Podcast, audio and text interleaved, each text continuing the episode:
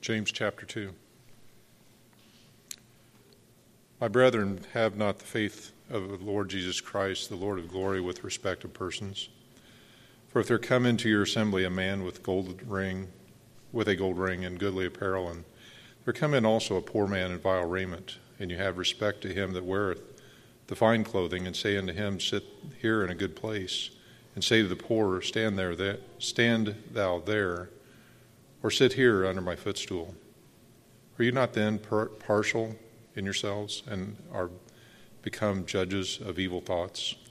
Hearken, my beloved brethren, have not God chosen the poor of this world rich in faith and heirs of the kingdom which he hath promised to them that love him? But you have despised the poor. Do not rich men oppress you and draw you, draw you before the judgment seats? Do not they blaspheme the worthy name by which you are called? If you fulfill the royal law according to the scripture, thou shalt love thy neighbor as thyself, you do well. But if you have respect of persons, you commit sin and are convinced of the law as transgressors. For whosoever shall keep the whole law and yet offend in one point, he is guilty of all. For he that said, Do not commit adultery, said also, Do not kill. Now, if you commit no adultery, yet if you kill, thou art become a transgressor of the law. So speak ye, and so do, as they that shall be judged by the law of liberty. For he that for he shall have judgment without mercy that hath showed no mercy, and mercy rejoiceth, rejoiceth against judgment. What does it profit, my brethren, if someone says he has faith but does not have works? Can faith save him? If a brother or sister is naked and destitute of daily food, and one of you says to them, Depart in peace, and be warmed, and be filled, but you do not give them the things which are needed for the body, what does it profit? Thus also faith by itself, if it does not have works, is dead. But someone will say to you, You have faith, and I have works. Show me your faith without your works, and I will show you my faith by my works. You believe that there is one God. You do well. Even the demons believe and tremble. But do you want to know, O foolish man, that faith without works is dead? Was not Abraham our father justified by works when he offered Isaac his son on the altar? Do you see that faith was working together with his works, and by his works, faith was made perfect. And the scripture was fulfilled, which says, Abraham believed God, and it was accounted to him for righteousness, and he was called the friend of God. You see then that man is justified by works, and not by faith only. Likewise, was Rahab the harlot also justified by works when she received the messengers and sent them out another way? For as the body without the spirit is dead, so faith without works is dead also. You may be seated. Good morning. Good morning. Now, would you pray with me as we begin our study in the Word? Father, we thank you for your goodness. We thank you for your Word that you have placed before us. Father, we give you praise for your instruction. We give you praise for your correction, for your rebuke, for your moving us to see your truth, to open our eyes, to hear, to walk in the way of understanding. Father, you've given to us so much. And this morning, as we open your word to James chapter 2, I pray, Father, that our hearts, our minds would be attentive to hear, to take in, to absorb this truth. Father, we would be awakened to what it means to walk by faith, what it means to have faith. Father, I pray that you would teach us through your Spirit this morning, and that as we hear from you, we would be then desirous to go forward and to be a doer of this word. I pray this in the name of Jesus. Amen.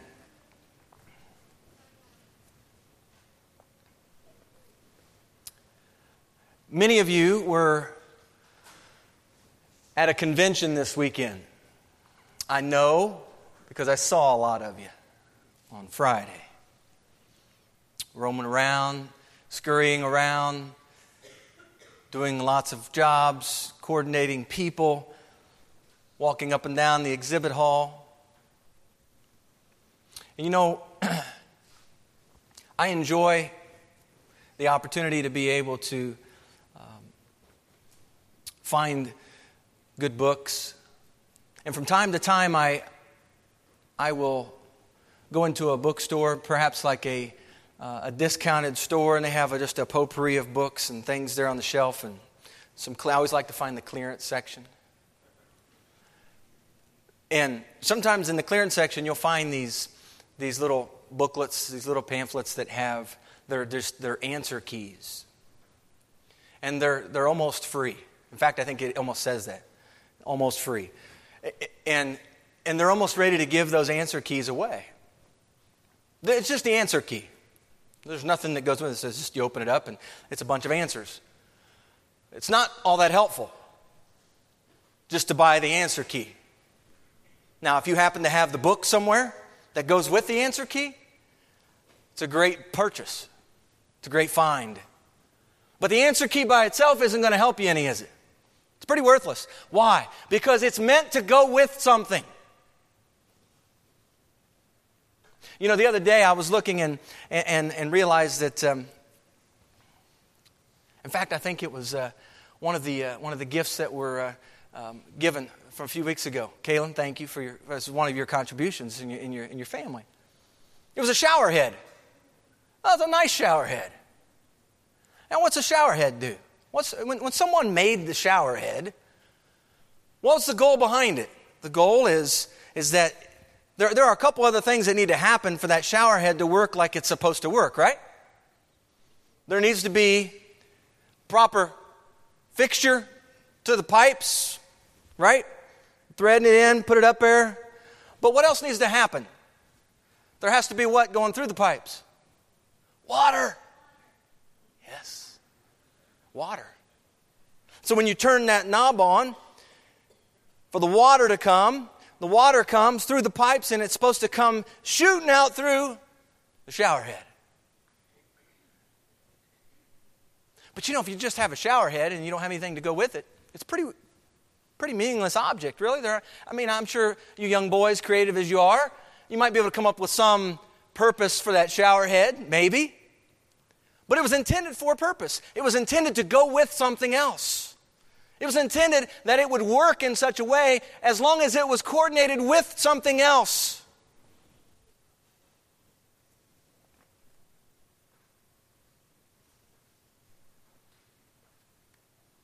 See, that answer key is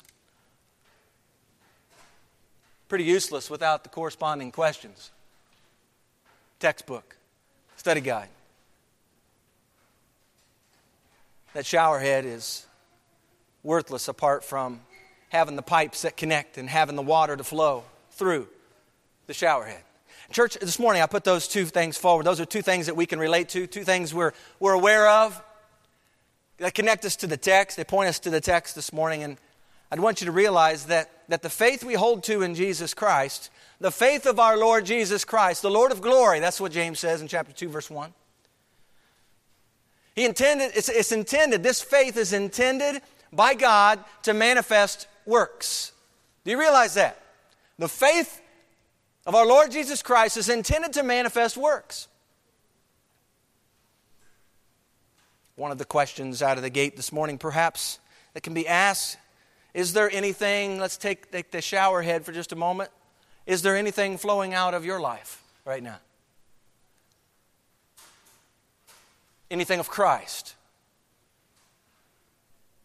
Is the faith of our Lord Jesus Christ manifesting itself in works? Are there works befitting a life in Christ flowing out of you this morning? That's the message James is communicating this morning in chapter 2, verses 14 through 26. Faith without works doesn't work. Faith without works doesn't work. We're going to come back. We're going to repeat that a few times throughout the message. That's the big idea. It doesn't work in that it's missing something which ought to be there. Works. Uh, see, faith absent of works is a lot like that answer key without the textbook and the questions. It's useless, absent. It's another way of saying what James has already spoken in chapter 1 that your religion is useless. Re- a religion that is useless. The text today addresses the life that ought to be in Christ. And so let's be clear James is not advocating that the Christian just needs to add some works to his faith. That's not what he's talking about.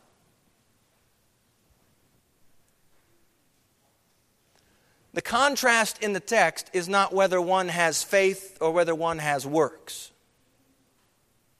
The contrast is whether one has faith and works versus the one who does not have faith and works. In writing these words, James is concerned that some have strayed from the faith. And so, just as James chapter 2, verse 1 began last week's message, I believe it also fits this week's message. You might ask, how so? Well, the call last week was for the church not to hold the faith of our Lord Jesus Christ with what? Partiality for favoritism, right? Contextually, I believe James here at the last part of chapter 2, he's also exhorting the church not to hold the faith of our Lord Jesus Christ absent of works. Last week's charge was to not allow something to mix in with this faith gifted to us by God. What was that that was being added to? It was this favoritism, this partiality. This week's charge is to see that something be rightfully included with our faith works. Partiality, we saw last week, had crept in, and James says that the faith of our Lord granted to you has no place for such actions. It was a stop it. Don't do that. In the text for today, the faith itself is being addressed to the church. Faith is brought to the forefront, assuming, assuming works to be a natural response, a rightful outworking, a picture of what ought to be in the life of one who follows Jesus. Faith without works doesn't work. You know, as we read through the text this morning, I'd like to show you how this is so. Not only does such a faith not work, I would want to make clear that I'm not simply saying it doesn't work from a pragmatic sense. Okay? The faith once entrusted to the saints, the faith of our Lord Jesus Christ, this faith doesn't work apart from works. So it moves from a pragmatic not working to a faith that, listen, that cannot work apart from works. It cannot work because faith is intended to bear fruits worthy of repentance. It's intended to put on display evidence outwardly of the inward change. The faith spoken of in the Bible is a faith that takes what happened on the inside, i.e., the new creation, right? What happened on the inside, take what happened on the inside and unmistakably translate that to the outside, walking in newness of life. Do you see that? It's what happened on the inside. Paul talks about being a new creation in Christ and translating that, living that out, the output ought to be then that there is a walking, living in newness of life. Do you see that?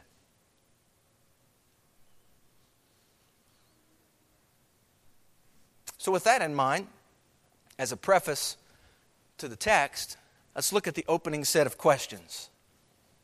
Verse 14. What does it profit, my brethren, if someone says he has faith but does not have works. Can faith save him? What advantage, what profit is there in a faith that is emptied of works? Can such a faith like that one described in the first question, can that kind of faith without works save him? Now, James here is posing two questions, but I want you to see that they're connected questions. What profit is it, brethren, for one to hold to the faith and yet not have works? The second question further defines the answer James is expecting. In fact, the very structure of the second question implies a negative answer. Can such a faith save him? A, such a faith as this cannot save him. That's really the rendering. That's the idea. No, it can't.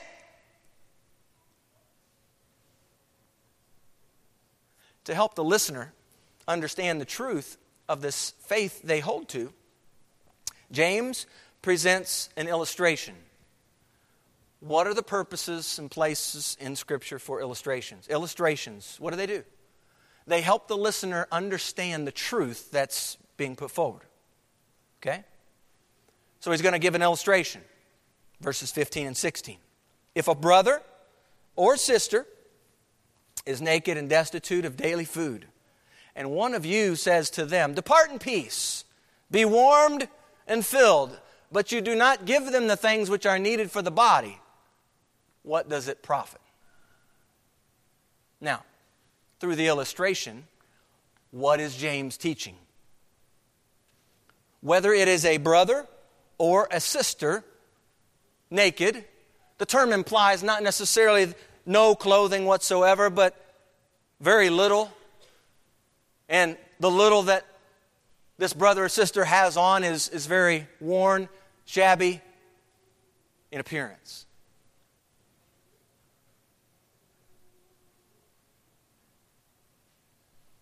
Or whether this person is without food. The truth that's being presented here, I believe, is pretty clear. Listen, your words alone, if not mixed with actions, are of no profit. Do you see that in the illustration? Your words alone, depart in peace, be warm, be filled. God bless you. Have a great day. Without action, they're of no profit. If you see a brother in need and all you do is wish him well with your lips, by the way, that depart in peace has in mind that idea of shalom. You familiar with shalom? Peace be with you. The Jew would have understood that, the Jewish listener. But part of shalom was also used in the context of, it was, it was used also in the context of ending a conversation. Shalom. It was to indicate conversation's over.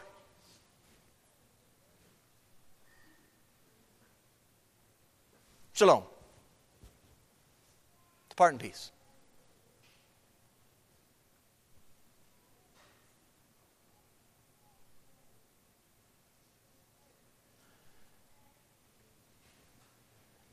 If that's all we do, church, send them on the way.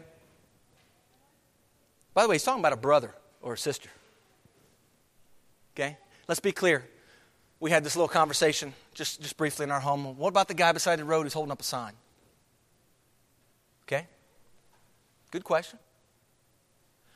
James is not talking about that kind of person necessarily. It's a brother or sister. This is someone who is in the Lord. There's a need in the church. Remember, he's addressing a scattered flock here. Many of the people who are scattered are what? Are they rich? No, they're not. They're poor. And James is reminding the church about taking care, first and foremost, of her own. Paul says that in Galatians. Let us not give up doing good, especially to what? Household faith.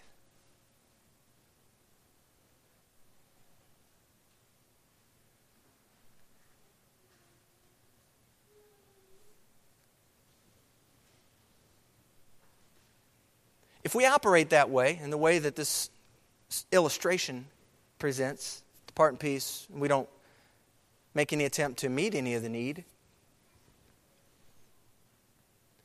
we're operating according to a faith that's really, according to the Bible, it's really not faith at all. That's what, I, that's what I'm seeing here. In fact, 1 John chapter 3, 17 and 18 says, But whoever has this world's goods and sees his brother in need and shuts up his heart from him, how does the love of God abide in him? Ooh. My little children, let us not love in word or in tongue. Shalom, depart in peace. Be warm, be filled. But in deed and in truth. You see, be warm, the idea of this, this brother, sister needs some clothing. Be filled. This brother, or sister needs some food. The, speech put forth in the illustration recognizes that the brother or sister has needs, and yet no effort is made to see the slightest need met. And you're sitting here and you may be thinking, well, I can't meet all the needs of everybody. And that's true. Absolutely not. You can't. But each of us together, we can all do something. It's all goes back to our heart. What does it profit? Did you notice that in verse 14 it begins with that what profit? The words does it are implied in the text, or are carried over in the text. They're not in the original language. So really it would read, what profit? And then verse 16 ends in that same manner. What profit? What profit? The question is being placed alongside the illustration.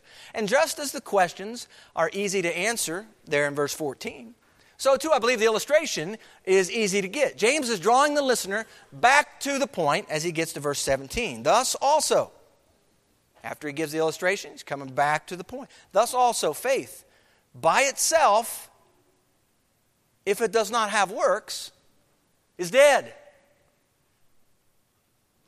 Sort of like that answer key.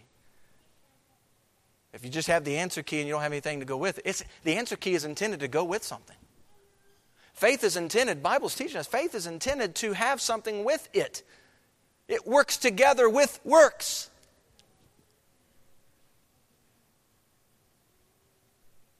I was reminded of the parable of the Good Samaritan in Luke's Gospel, chapter 10, and 29 through 37. You might recall that there was a certain man who, who fell among thieves along the road, and they stripped him of his clothes. They beat him in a bad way and left him for dead. And by the way, this teaching of Jesus is, comes on the heels of, of a man wondering who his neighbor is. Remember that? Who, who is my neighbor? So Jesus tells the story. Well, not long after that, this man, this priest, comes down the road. A priest. You know, as we read the story, we think, a priest, oh, good. One of the good guys is coming down the road.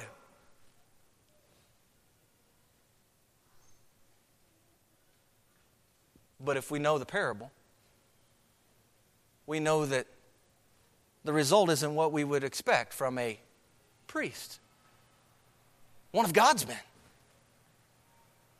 What's he do? He sees him and he goes to the other side of the road, doesn't he?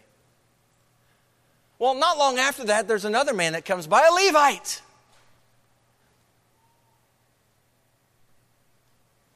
He comes over here and does the same thing. And then Jesus says, There's another guy that comes down this road. This man's still laying off the side of the road. Nobody's done a thing to say, they've seen him. They've seen him lying there. And instead of meeting that need, instead of trying to help this man who's been badly beaten, now there's a, Jesus says there's a Samaritan that comes. Praise God, there's another one that comes, a Samaritan of all people in the text, a Samaritan. And he passed by and he sees how badly this man has been beaten. The Bible says he has compassion. And he goes over to the man and he pours wine and oil and he's bandaging the wounds and he takes the man up and he puts him up on his donkey and he takes him to the local inn and he has conversation with the innkeeper and says, Hey, I don't know how bad things are here, but here's some money to help take care of this man's needs. And if you need any more, I'll be back town and I'll be glad to pay you more if there's more that needs to be paid. What's the point of the parable? I think when you get to the end of the parable, you see this word mercy come forth. Out of the three who passed by, which one loved their neighbor? And we see that it was the man who poured out mercy. And Jesus says to call us to go and do likewise. And isn't it interesting, as we're looking at James 14 through 26, that James has just finished talking about mercy. Do you remember what he said? Look at verse 13. For judgment is without mercy to the one who has shown no mercy.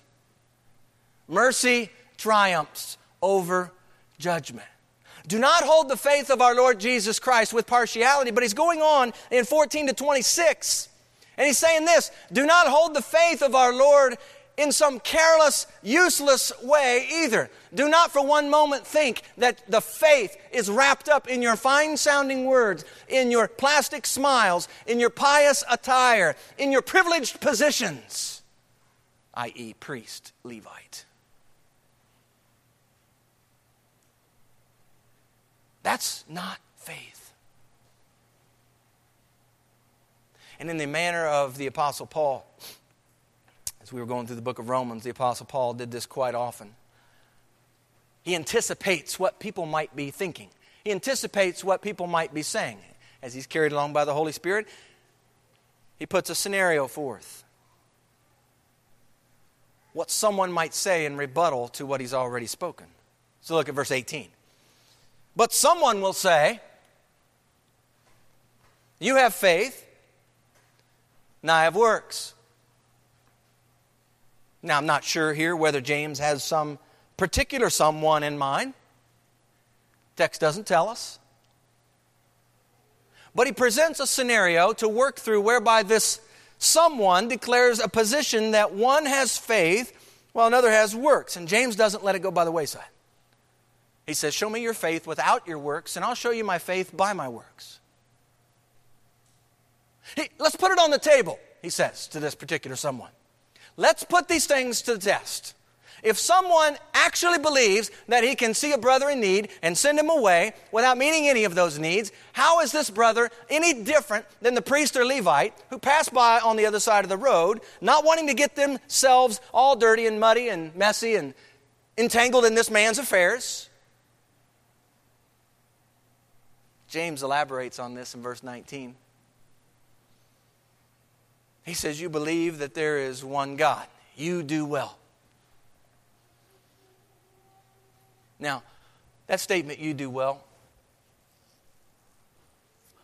might, if you don't read any further, it might, it might, might sound like a compliment.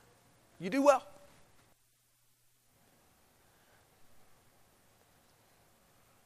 Or another way to say that would be rightly so. You believe there is one God. Rightly so. Good. But he goes on and he says, even the demons believe and tremble. You know, this is a, a verse that gets put forward on many occasions. But in context, James is showing how foolish it is to simply believe in God. Remember that for the Jewish listener. Remember that Deuteronomy 6, verse 4 would have been very familiar. Hear, O Israel. Remember that? Hear, O Israel, the Lord our God, the Lord is what? One. James is acknowledging the depth of their belief here in verse 19.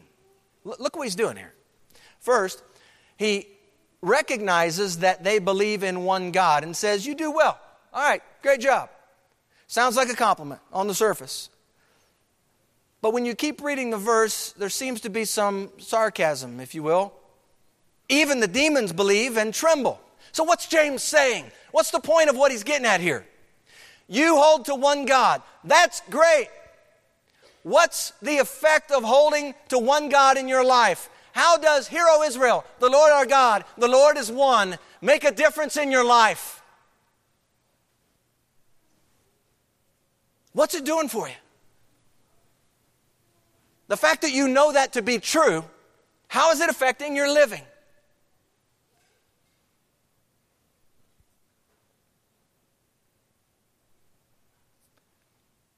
how does one's doctrine and beliefs affect behavior and actions? Is following church, it, it causes us to ask some questions. Is following Jesus about compiling all the right doctrines in this lifetime? Have we reduced following Jesus to the trivial pursuit of accumulating right doctrines? Knowing just the right things.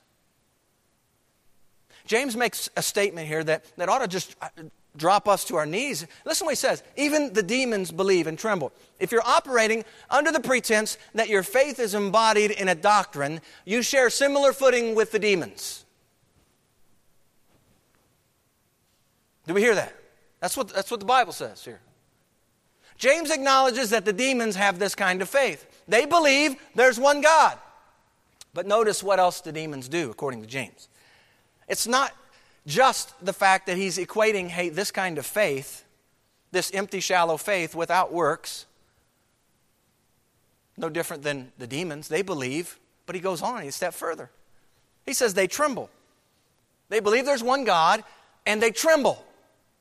They tremble. The word expresses this high degree of awe or terror.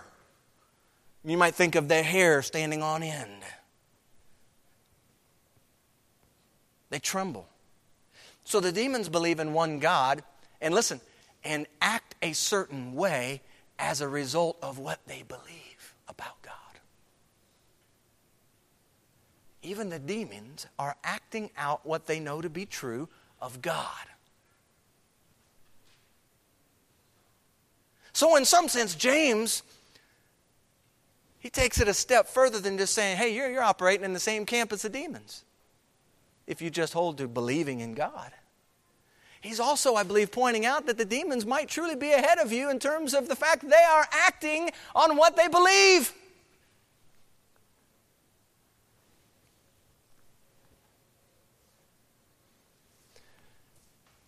Mark chapter 1. If you turn in your Bibles, Mark chapter 1.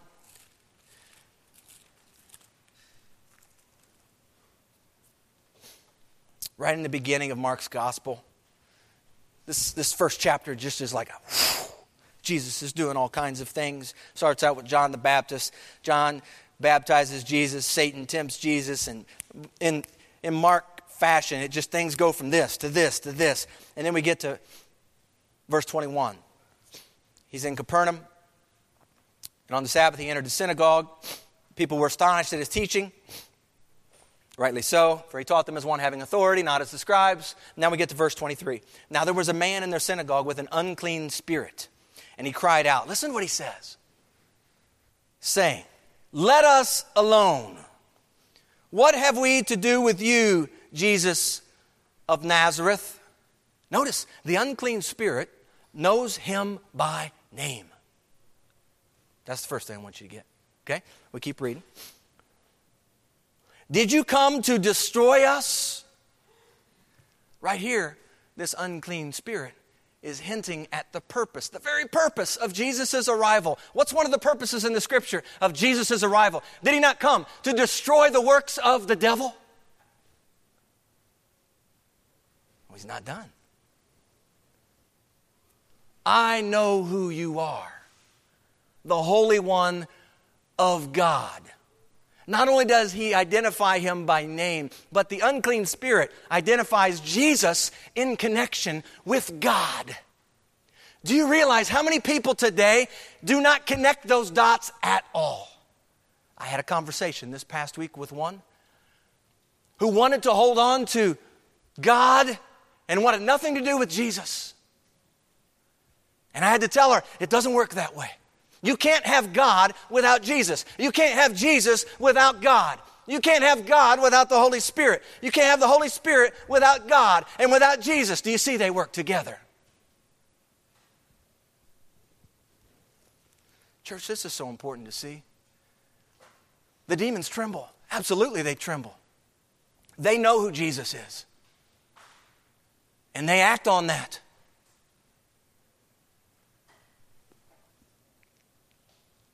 Do you see how faith without works doesn't work? Keep looking at the text. James brings the listener back to the point once again. But do you want to know? Verse 20. I love the way that begins. Do you want to know, oh foolish man? Ouch. Do you want to know that faith without works is dead or useless?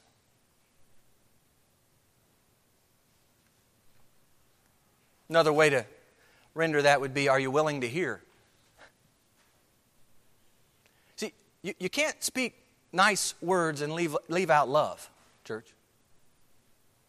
Nor can you profess a popular doctrine and rest content that all is well now between you and God because you have this doctrine all locked up. James is asking whether you want to know about this faith of the Lord Jesus Christ. Anyone here, he says, willing to hear what the Word has to say about this faith of our Lord Jesus Christ? James is not done. He keeps pressing the point. As if he's not already made his point, he puts two character witnesses forward, okay? Before the listener. Witnesses, listen, these witnesses are going to dispel the faith without works idea. And these witnesses are going to serve instead to point the listener to faith with works. Faith working together with works. This is what faith is. So the first person he puts forward is Abraham. Look at verse 21. Was not Abraham our father justified by works when he offered Isaac his son on the altar? Speaking to a Jewish Christian audience, James puts father Abraham forward first as the one who was justified by his works. Justified by works. And this takes us, church, back to Genesis chapter 22, where God tests Abraham. You remember the account? He calls Abraham to take his only son, the promised son, Isaac, up Mount Moriah and there on the mountain, Abraham is directed by God to offer up his only son as a burnt offering. Abraham, according to the text, obeys, walks up that mountain, prepares the altar with wood, and bounds. And I don't know, you know, the text doesn't tell us all the details, but I just wonder. I wonder what kind of conversation was going on between Abraham and Isaac. as he's tying up Isaac on the altar. We talk a lot about the faith of Abraham, but, church, I, based on what the, what the account is in the text, I tend to believe that this young man, Isaac, had much faith as well.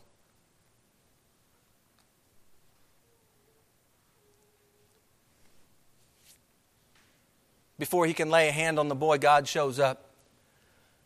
And he says in verse 12 of chapter 22 in Genesis. Now I know you fear God, since you have not withheld your son, your only son, from me.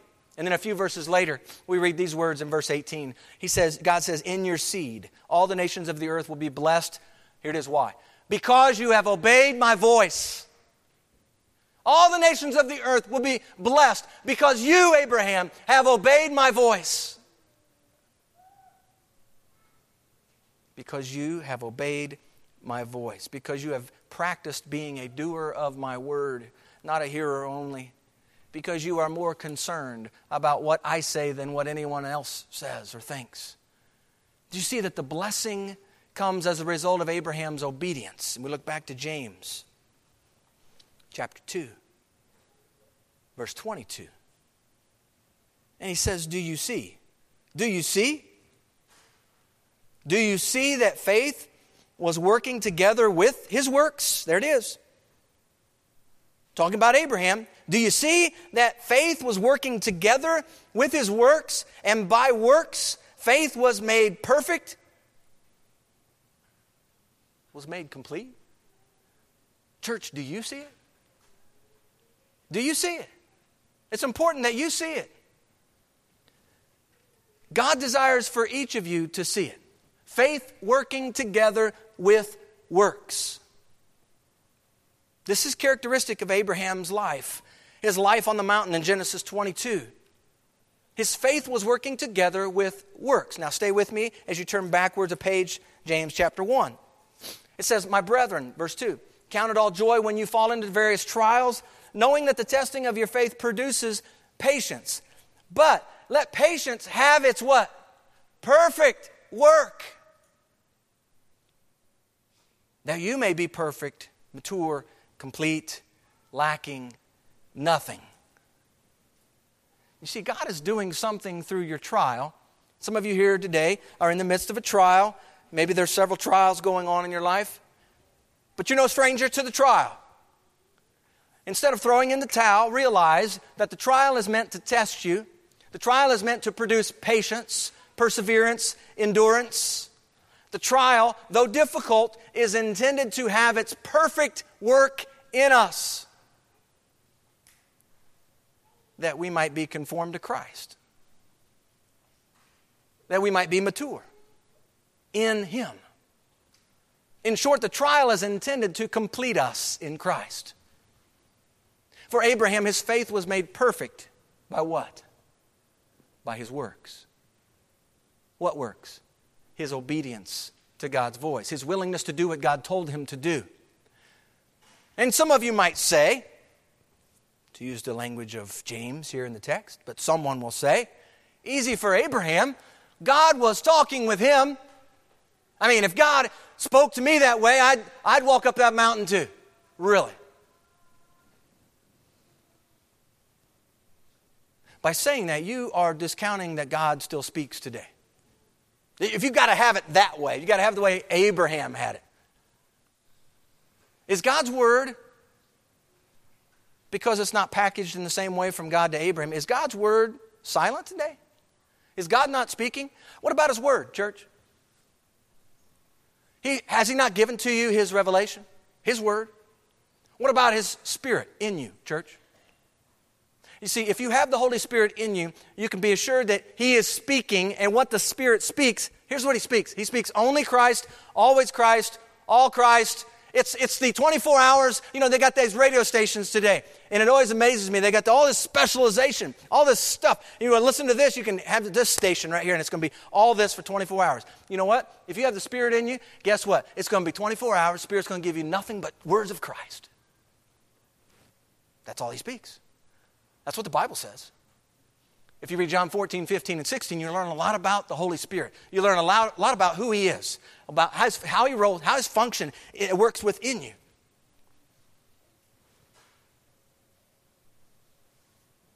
Spirit can do nothing, can speak nothing other than what Christ has spoken. So back to Abraham for just a moment. If Abraham's faith was made perfect by works, then is it safe to say that his walk up that mountain was worth it? is walking with God, going where He leads, is it worth all the trouble that it might cost you? I believe James would answer with a resounding yes. Yes, it is. One writer said that Abraham's willingness to sacrifice his son not only showed his faith to be real, listen, but also through the obedience, his faith actually grew up. Did you get that? It, through his obedience, his faith actually grew up. Abraham's faith was not mature to its zenith until he acted. And in the process, here's listen to what happened. In the process, he learned more about God's character further bolstering his faith, his trust in God. And so James continues speaking to Abraham's faith and works. Look at verse 23, James chapter 2. Stay with me.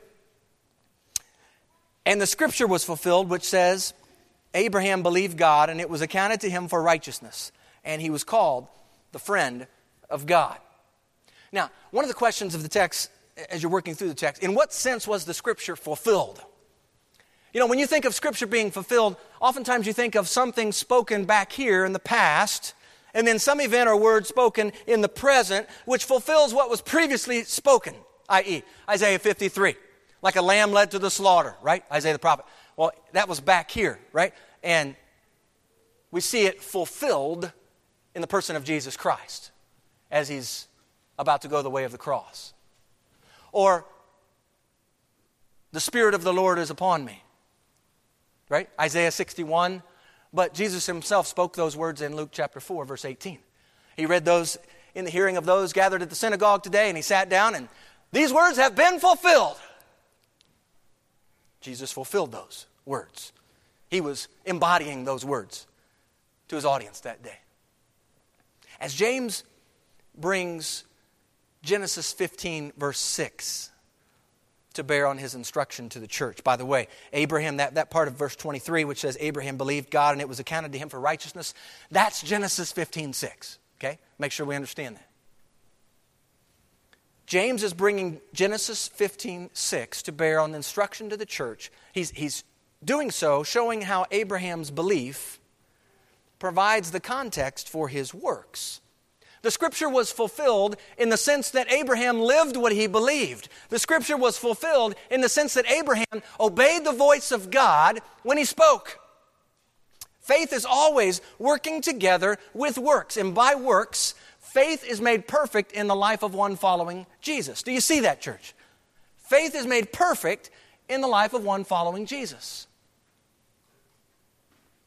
But someone will say, Genesis 15, 6. Well, wait a minute. Those of you that know your Bible, you know Genesis 15, 6, not just found right here in James. But Genesis 15, 6, that's used by Paul. Paul uses Genesis, Genesis 15, 6. In fact, he uses it a couple times.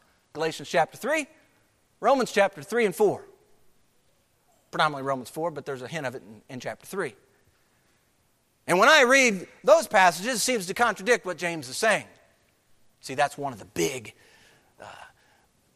theological questions that oftentimes comes to the surface when we get to this text. How could James say one's justified by works? Paul says you're justified by faith alone.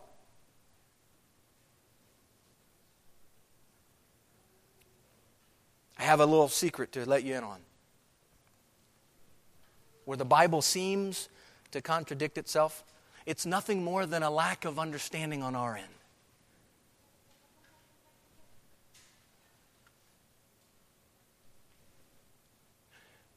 The Bible is true, church, from beginning to end. If you do not hold to that, fact, it is without error, completely true. If you don't hold to that, it's going to become easy to doubt, to poke holes at certain portions of the Scripture, or simply treat the Word as you might a buffet line. I, I like chocolate cream pie, but I don't care for those oatmeal raisin cookies. I, I like this turkey, but I don't really care for the, uh, the barbecue. And you just pick and choose down the line what you're going to take, put on your plate.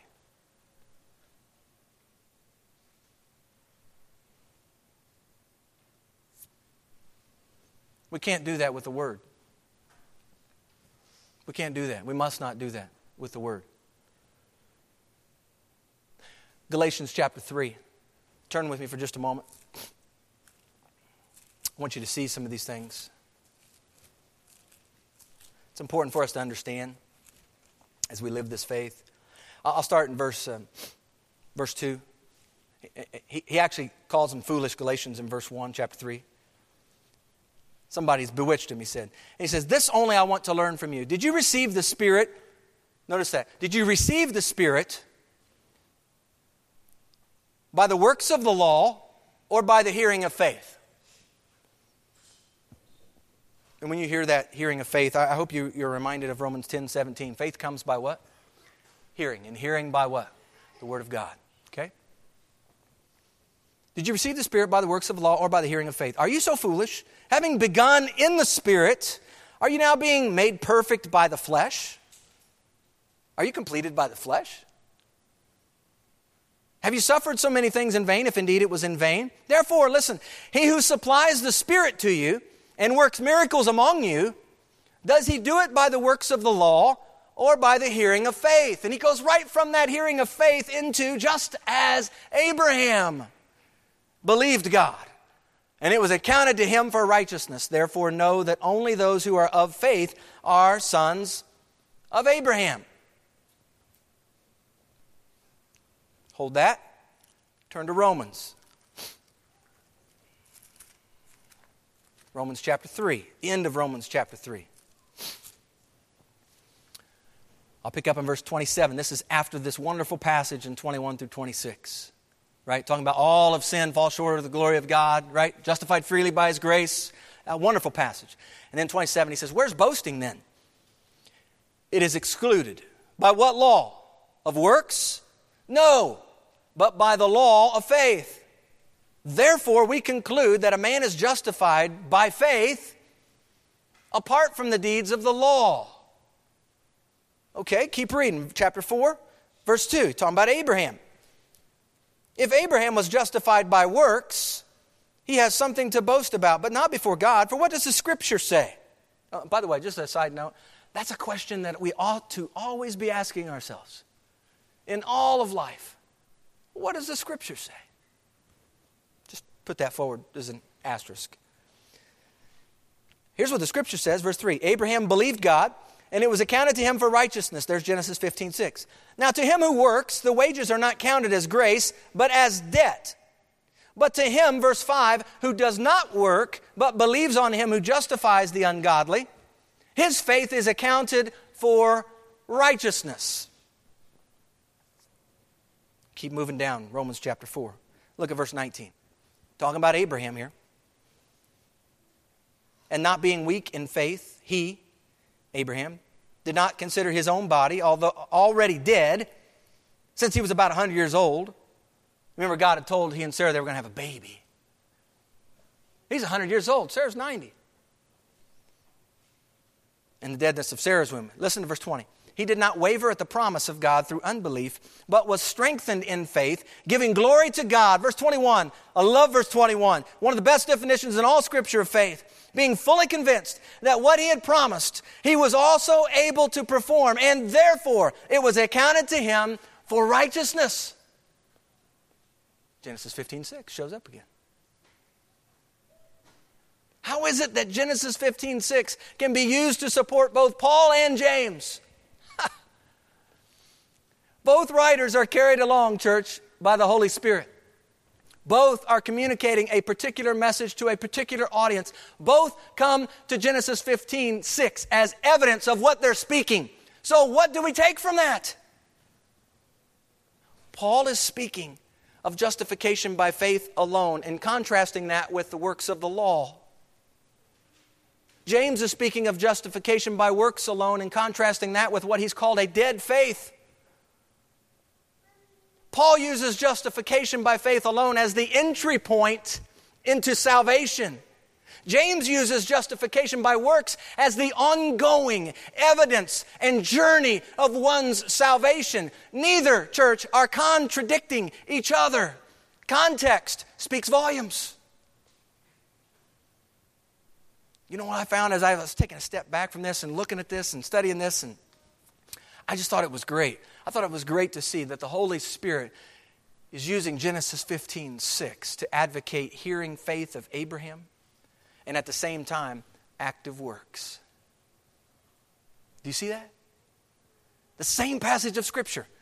Paul's using it in one way, James is using it in a different way.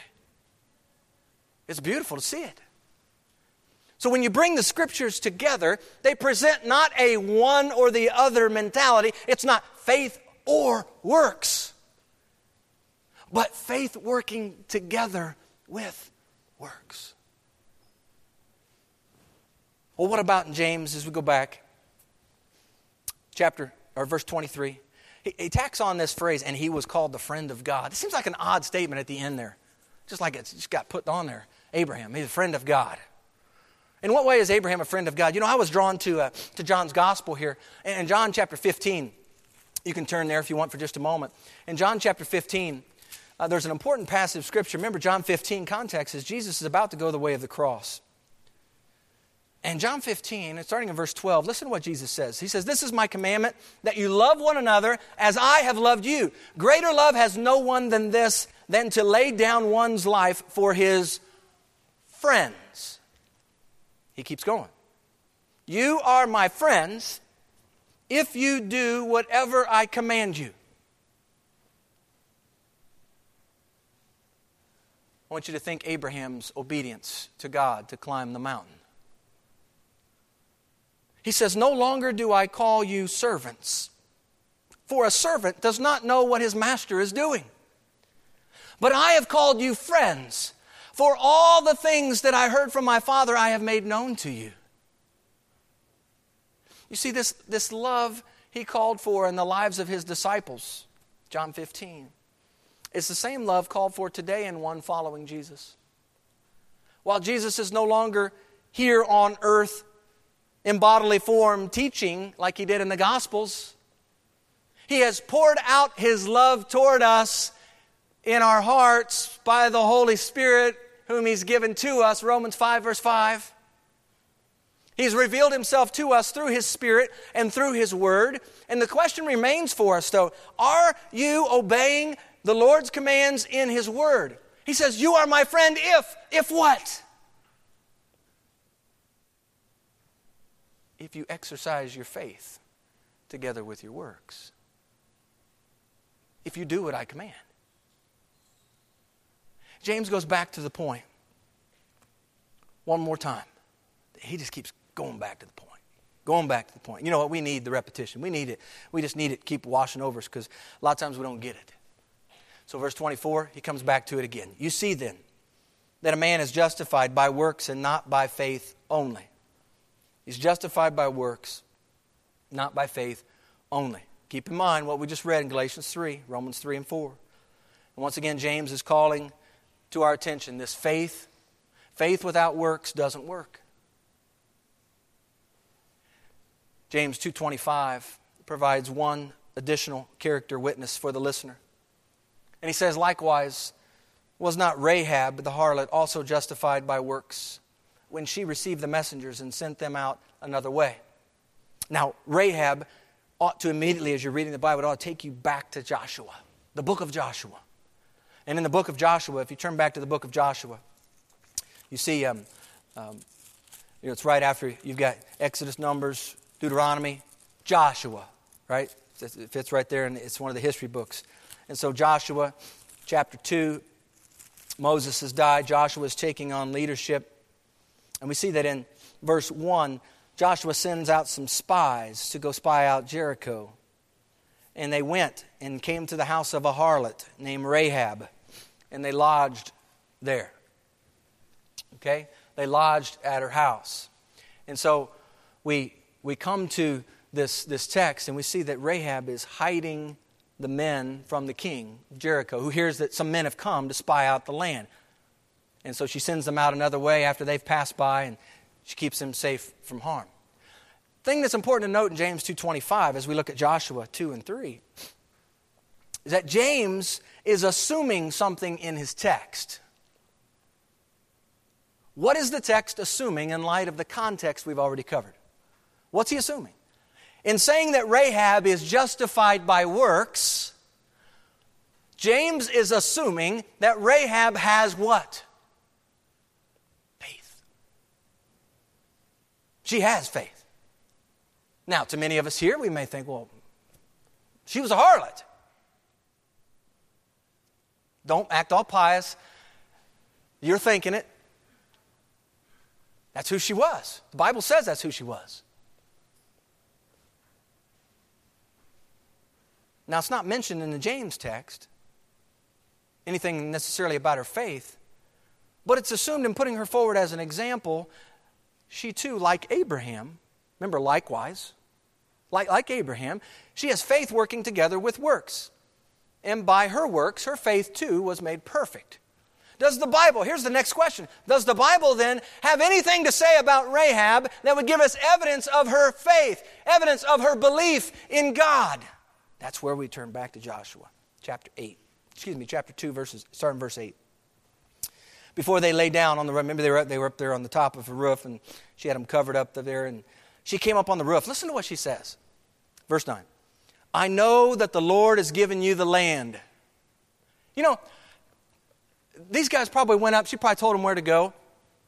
And then she comes up before they, they maybe taking a nap or just keeping quiet or whatever. And she comes up, and, and it's not a, hey guys, how you doing? Kind of that initial chit chat. She just comes right in. What we had before. I know that the Lord has given you the land, that the terror of you has fallen on us, and that all the inhabitants of the land are faint hearted because of you. Look at verse 10. For we have heard how the Lord dried up the water of the Red Sea. For when you came out of Egypt, and what you did to the two kings of the Amorites who were on the other side, Sihon and Og, whom you utterly destroyed. Do you see the picture here she's painting? She's in the know on what's been going on. She's in the know about what God's been doing. And then I love verse 11.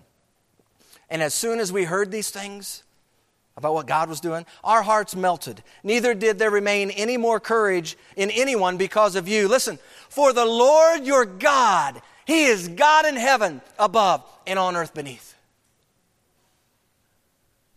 Any evidence here of faith of Rahab? And in case you maybe dispute that, you can just turn to Hebrews chapter 11, verse 31. Rahab is in the chapter of those who live by faith. By faith. Rahab. Verse 31, chapter 11. Oh, by the way, if that's not enough, Matthew chapter 1. Rahab is also in the genealogy, the line of Christ.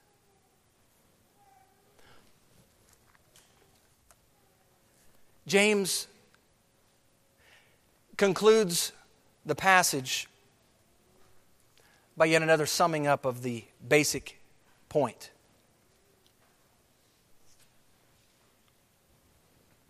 By the way, just as a, an asterisk to the two people, uh, this is something that, that came to attention as I was looking at the two character witnesses that were put forward Abraham and Rahab. It's interesting that the text says, likewise, Rahab. Likewise, I ask, likewise what? They are the, they're, they're not even close to being similar people. You've got Abraham, male, wealthy, prominent, father of many nations. And then you've got Rahab, harlot, Canaanite woman, a woman. Do you see the, do you see the contrast? The contrast couldn't have been more opposite. I mean, we, have got a, a spectrum. Abraham's over here, Rahab's over here. What do you think James is doing here as he's carried along by the Holy Spirit? He's using these two people as examples of faith working together with works. What's he saying, perhaps? Could it be that he's saying, someone like Abraham, someone like Rahab, and anything anyone in between. What I'm talking about, James says, applies to this end of the scale all the way down here. Faith operating with works together. And these two lives, here, here are the two endpoints, if you will, on the, on the social scale, right? Economic scale, all of the above. Here are the endpoints. And, and, and he's making this drawing this wonderful picture for us to be able to see this. Faith without works doesn't work. You know, verse 26, as he concludes this, how does he paint the picture of the main point? How does he end it for us here? He says, For as the body without the spirit is dead, so faith without works is dead also. The body, church, operates from the spirit within. No spirit, and the body is a shell. Goes nowhere, does nothing, has no life in it. You know, it reminds me of that answer key. It's worthless without the other books, without the textbooks. The showerhead's worthless without the water flowing through it. It might look great, but there's nothing, there's no water going. That's the intent. Water flowing through that, that showerhead. Using James's picture in 226, I want you to look with me at one final text. Turn, if you will, to Ezekiel chapter 37. This is the chapter of the valley of dry bones. God shows Ezekiel a picture, a visual picture, shows him a picture of the spiritual state of the house of Israel. Ezekiel 37. Isaiah, Lamentations, Ezekiel, Daniel. That's where it is, okay? Ezekiel. The hand of the Lord came upon me and brought me out, and the Spirit of the Lord set me down in the midst of the valley and it was full of bones. Okay, a valley full of bones. Picture it. Do you see it? Okay? A valley of bones. Then he caused me to pass by them all around. And behold, there were very many in the open valley. And indeed, they were very dry. He said to me, Son of man, can these bones live? So I answered, I love his answer. he says, The Lord God, you know. Great answer, Ezekiel. You know. Again, he said, Prophesy to these bones. That's the first thing I want to point out to you. Prophesy to these bones. And say to them, O dry bones, hear the word of the Lord. Thus says the Lord God to these bones Surely I will cause breath to enter into you, and you shall live. I will put sinews on you and bring flesh upon you, cover you with skin, and put breath in you, and you shall live. Then you shall know that I am the Lord. So I prophesied as I was commanded. Ezekiel was obedient. And as I prophesied, there was a noise. Can you picture this? This is one of the passages in Scripture. I, I, I just would love to see this one. Valley of dry bones. And all of a sudden, as he's prophesying, there was a noise, and suddenly a rattling. And the bones came together, bone to bone. Indeed, as I looked, the sinews and the flesh came upon them and the skin covered them over. Notice this, listen. But there was no breath in them. There was no breath in them. Bones together, sinews, skin, no breath. What's he already said about the breath? The breath, with the breath, they're going to do what? Live. Also, he said, prophesy to the breath. All right, so prophesy to the bones. Now it's prophesy to the breath. Prophesy and say to the breath, Thus says the Lord God, Come from the four winds, O breath, and breathe on these slain, that they may what? Live. So I prophesied as he commanded me. Ezekiel obeyed. And breath came into them, and they lived and stood upon their feet, an exceedingly great army.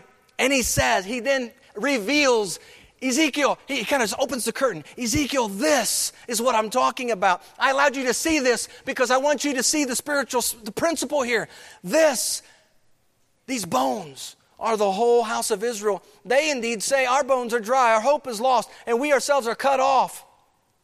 Therefore prophesy and say to them, Thus says the Lord God. Now he's to prophesy to them. What's he going to prophesy? Behold, O my people, I will open your graves and cause you to come up from your graves and bring you into the land of Israel. Then you shall know that I am the Lord. When I have opened your graves, O my people, and brought you up from your graves, I will put my spirit in you, and you shall what? Live. Church, this is a great picture. This visual is not only for Ezekiel to learn from. I believe it serves as a fitting picture to describe the life intended by God to the one who holds to faith, a faith that works together with works, a faith, a realization that by one's works, faith is made perfect, complete, a faith that breathes life, looking unto Jesus a faith that lives by the Spirit. The Spirit gives life, church. It results in one walking in newness of life. So faith without works doesn't work. But faith, church, working together with works. That, according to James chapter 2, verses 14 through 16, 26, excuse me. That's the kind of faith that works. Let's pray. Oh, Father, thank you for this good word. Oh, Father, I pray that we would take this word, that we would be quick to acknowledge what you have spoken. That, Lord, it would be our desire to walk in this way. It would be our desire to hold to the faith of our Lord Jesus Christ, to do so with works, to see that faith works together with our works. There's not a competition of one or the other. But Lord, I believe your word is very clear that it's your desire to see in your children a faith that works, a faith that is active, a faith that is engaged, a faith that is full of life. Father, I pray for this church that there would be abundant life seen in the lives of these people. I pray, Father, that we would remember that picture of Ezekiel saw the valley of dry bones. And even when those bones were connected and the sinews and the, the flesh were put on, they still had nothing in them because they had not yet had your life breathed into them. And Father, those of us here today in Christ who have the Spirit of Christ in us, we have the life in us. And Father, I pray that we would be about living and exhibiting to a world around us. Exhibiting not just to the world around us, that's such a big picture. Let's, let's narrow that down and let's live that life in our own homes. Let's begin there. Father, let's exhibit the love that you've shown toward us. And to remember that we are your friends if we do what you command us, if we are obedient to your word. And we've seen some great examples today of the faith in Abraham, in Isaac, in Rahab. Thank you for those examples. And I pray, Father, that there would yet be today here in this place examples in the days ahead of faith from young men here in this body, from young ladies in this body, from dads, from moms there may be some single young ladies, some single young men. And I pray that all would be about exhibiting this faith that's spoken of in your word. And may you get the glory for all of it. I pray this in the name of Jesus. Amen.